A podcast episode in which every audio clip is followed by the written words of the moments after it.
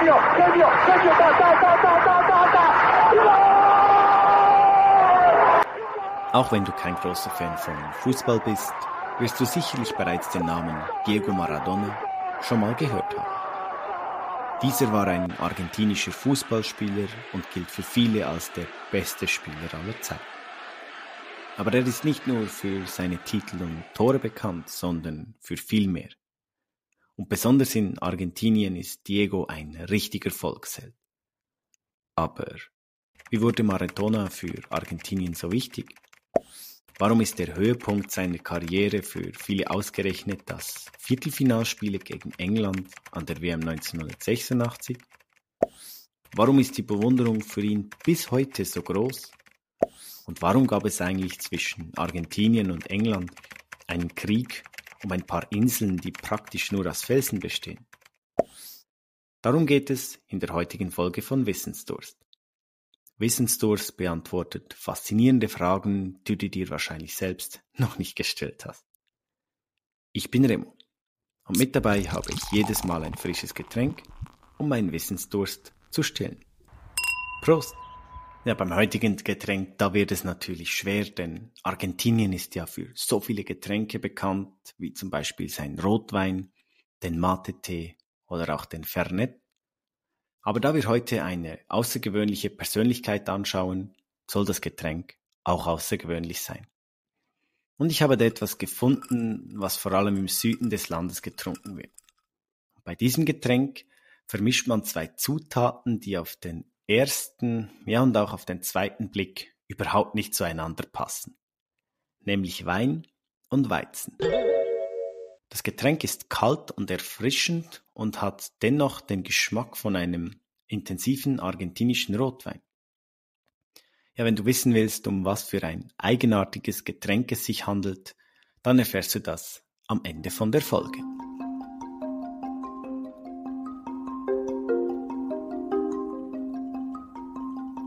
Wer war Diego Maradona? Sein größter Titel war die Weltmeisterschaft 1986 mit Argentinien. Aber darauf kommen wir später noch. Im Clubfußball ist er vor allem bekannt durch seine Zeit beim SSC Neapel. Maradona schoss dem Verein 1987 zum Meistertitel der italienischen Liga. Das war damals die stärkste Liga der Welt. Der Verein aus dem Süden von Italien hatte zuvor vor Maradona in seiner gesamten Vereinsgeschichte noch nie einen Meistertitel gewonnen. Und 1989 gewann Maradona mit dem SSC Neapel dann auch noch den UEFA Cup damit zum ersten Mal einen internationalen Titel. Dabei stammt Maradona aus ganz einfachen Verhältnissen.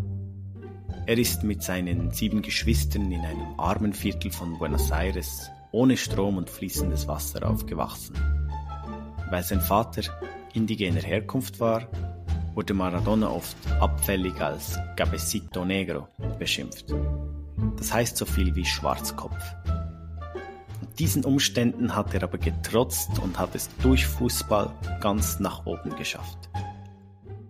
Ich meine, bis hier klingt das alles nach einer Bilderbuchkarriere.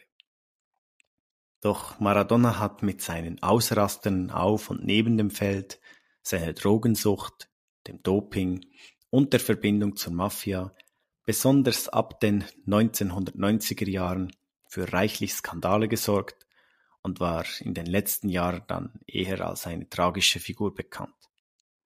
Und dennoch, als er im Jahr 2020 im Alter von 60 Jahren starb, ging er für viele als Held, ja oder sogar als Gott. Man erinnert sich an sein außergewöhnliches Talent, seine Kreativität und seine Persönlichkeit und diverse Stadien wurden nach ihm noch umbenannt. Als Lionel Messi mit Argentinien die Weltmeisterschaft 2022 erneut gewinnt, sprechen viele Argentinier davon, dass Messi sich damit einen Platz im Fußballhimmel neben ihrem geliebten Diego Maradona gesichert hat. Maradona ist also definitiv mehr als ein Fußballer für die Leute, er ist eine nationale Identifikationsfigur. Doch was hat ihn genau ausgemacht? Um das zu verstehen, müssen wir einen kurzen historischen Abstecher in die turbulente Geschichte von Argentinien machen.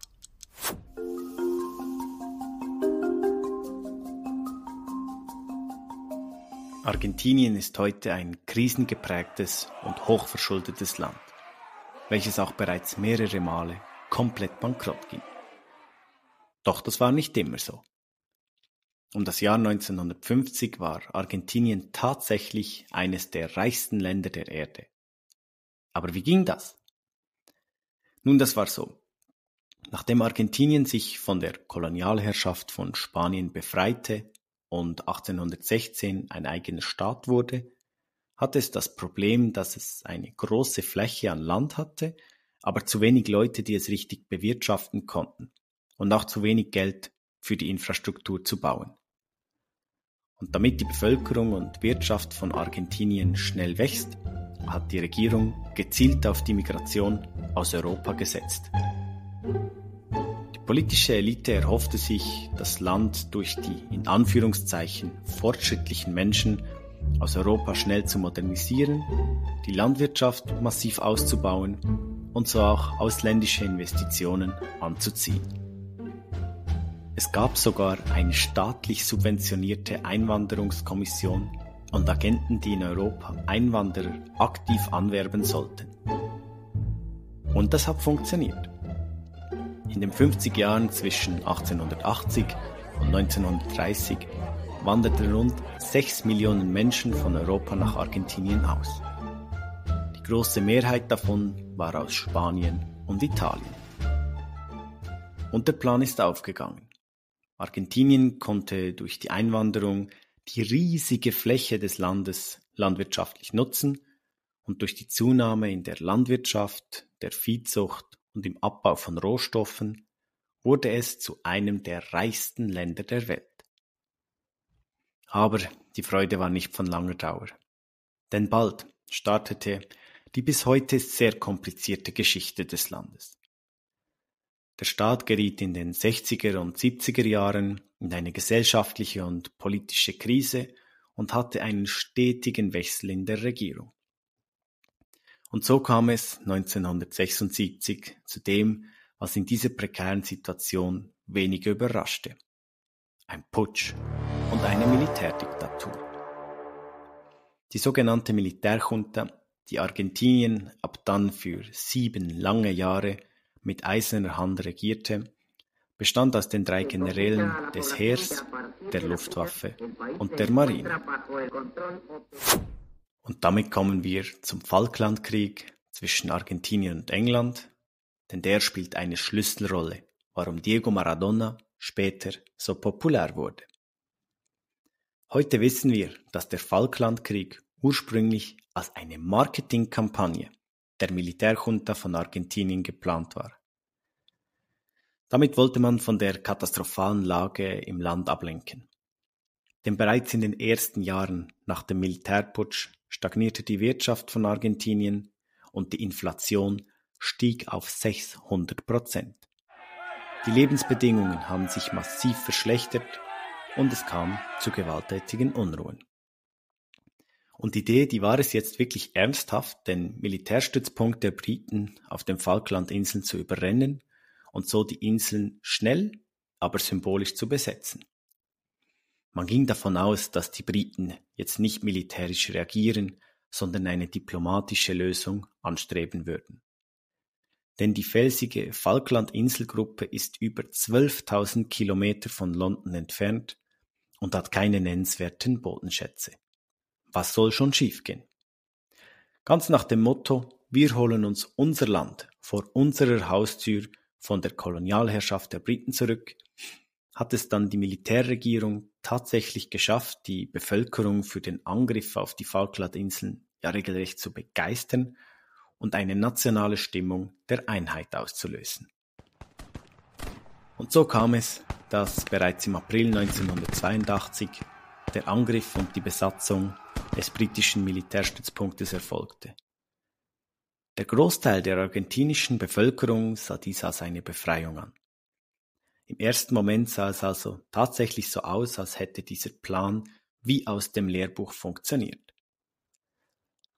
Aber das Timing war schlecht.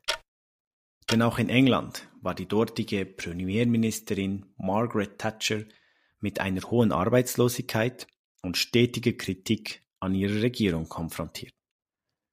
Sie nutzte den Angriff von Argentinien, um auf ihrer Seite einen primitiven Nationalsozialismus in England zu propagieren und startete die Gegenoffensive.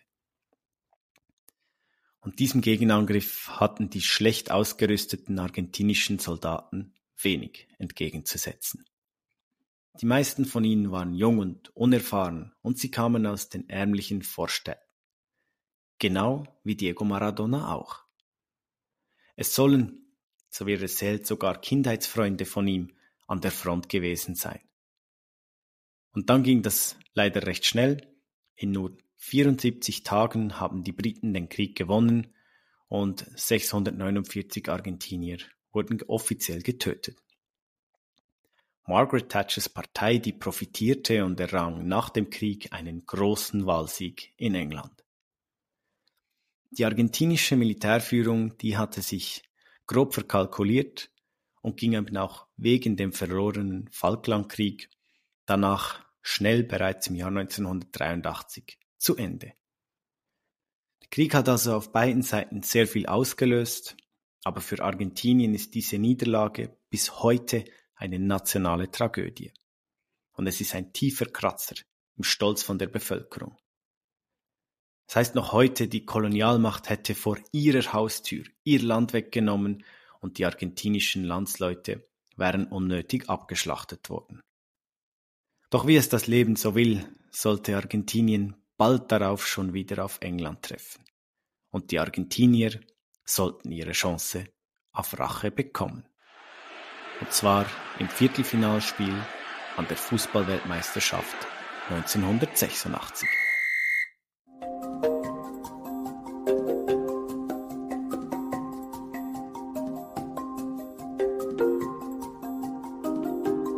Und dieses Viertelfinale gegen England sollte ein Spiel für die Ewigkeit werden.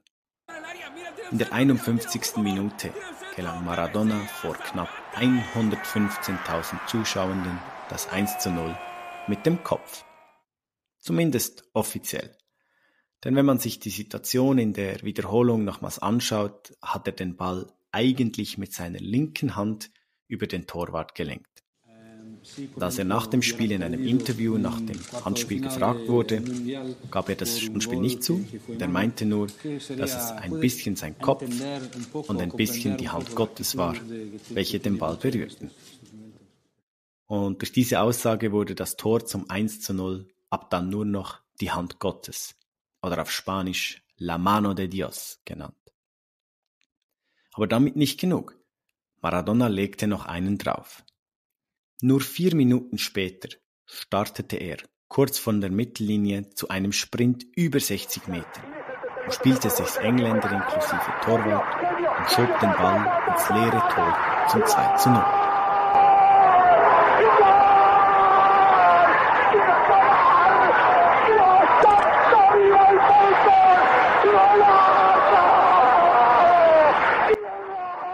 Diese spektakuläre Aktion von Maradona wurde später sogar zum Tor des Jahrhunderts an einer Weltmeisterschaft gewählt. Das Spiel endet mit einem 2:1 Sieg von Argentinien und Argentinien wird in diesem Turnier auch noch Weltmeister. Maradona hat sich unsterblich gemacht. Denn durch seine beiden Tore hat er nur drei Jahre nach dem Falklandkrieg sein Land an den Engländern gerecht. Denn auch Maradona war der Meinung, dass die kolonialistischen Engländer unrechtmäßig die Falklandinseln zurückerobert hätten und viele junge Argentinier unnötig getötet wurden. Es kam sogar so weit, dass als Maradona an seinem 60. Geburtstag gefragt wurde, ob er noch Wünsche hätte, meinte er nur, dass er sich wünsche, wieder gegen England zu treffen. Aber dieses Mal mit seiner rechten Hand. Und genau diese Art von Maradona ist es, was ihn zum Helden macht. Er ist eine ideale Identifikationsfigur für die Argentinier.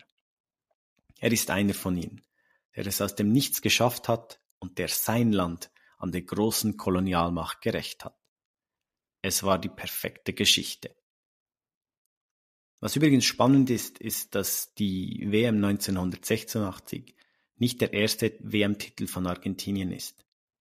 Denn ausgerechnet während der Militärdiktatur war Ar Argentinien der Austragungsort der WM von 1978. Also acht Jahre vor Maradona und dort haben die Argentinier tatsächlich auch das Turnier zum ersten Mal gewonnen. Aber von dieser ersten Weltmeisterschaft, die erst noch im eigenen Land gewonnen wurde, spricht heute fast niemand mehr. Was können wir also aus dem Mythos Maradona und aus seiner Geschichte lernen?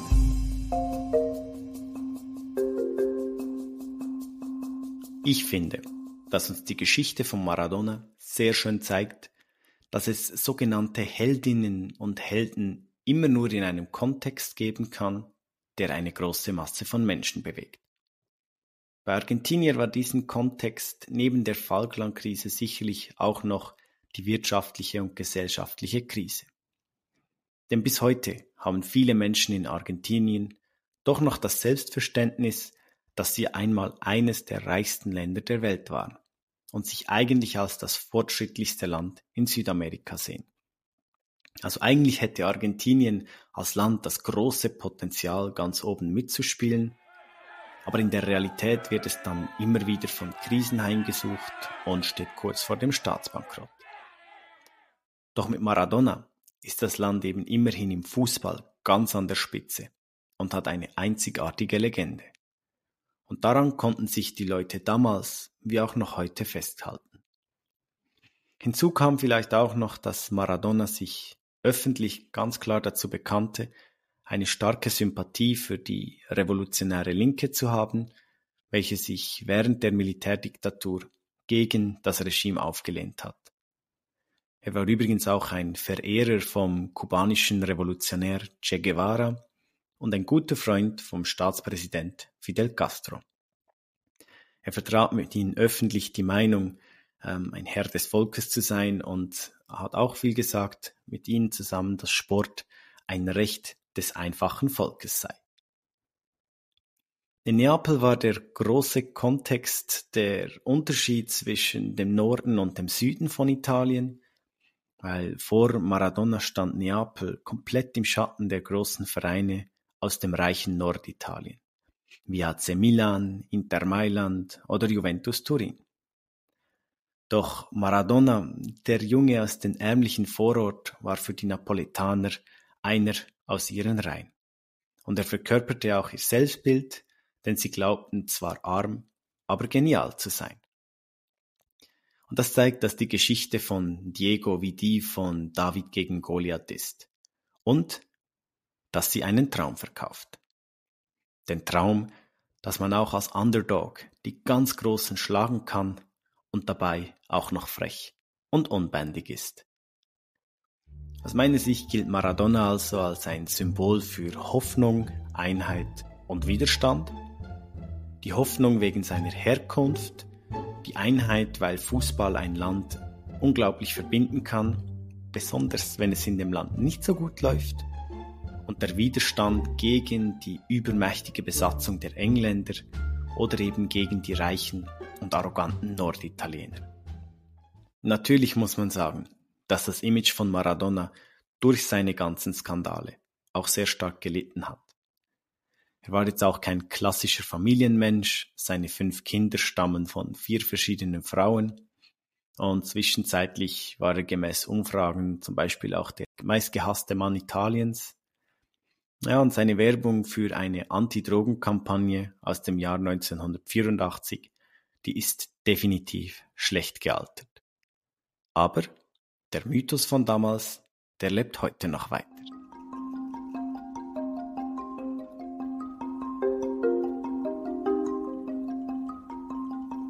Und damit kommen wir bereits zu der Auflösung des heutigen eigenartigen Getränks. Dieses nennt sich Chupilka und man mischt da tatsächlich ein Glas Rotwein mit zwei Esslöffeln geröstetem Mehl, Zucker und Eis. Das Mehl, das wird in den Wein gerührt Und je nachdem, wie dickflüssig das Getränk sein soll, wird mehr oder weniger Mehl verwendet. Weil das Mehl vom Rösten körnig ist, wird der Drink dann auch leicht knusprig. Der Chupilka ist für uns, wie gesagt, ein ungewöhnliches Getränk für eine ungewöhnliche Geschichte, aber er schmeckt besser, als man auf den ersten Blick denken würde. Und damit ist mein Wissensdurst gestillt. Ich hoffe deiner auch. Bis zum nächsten Mal.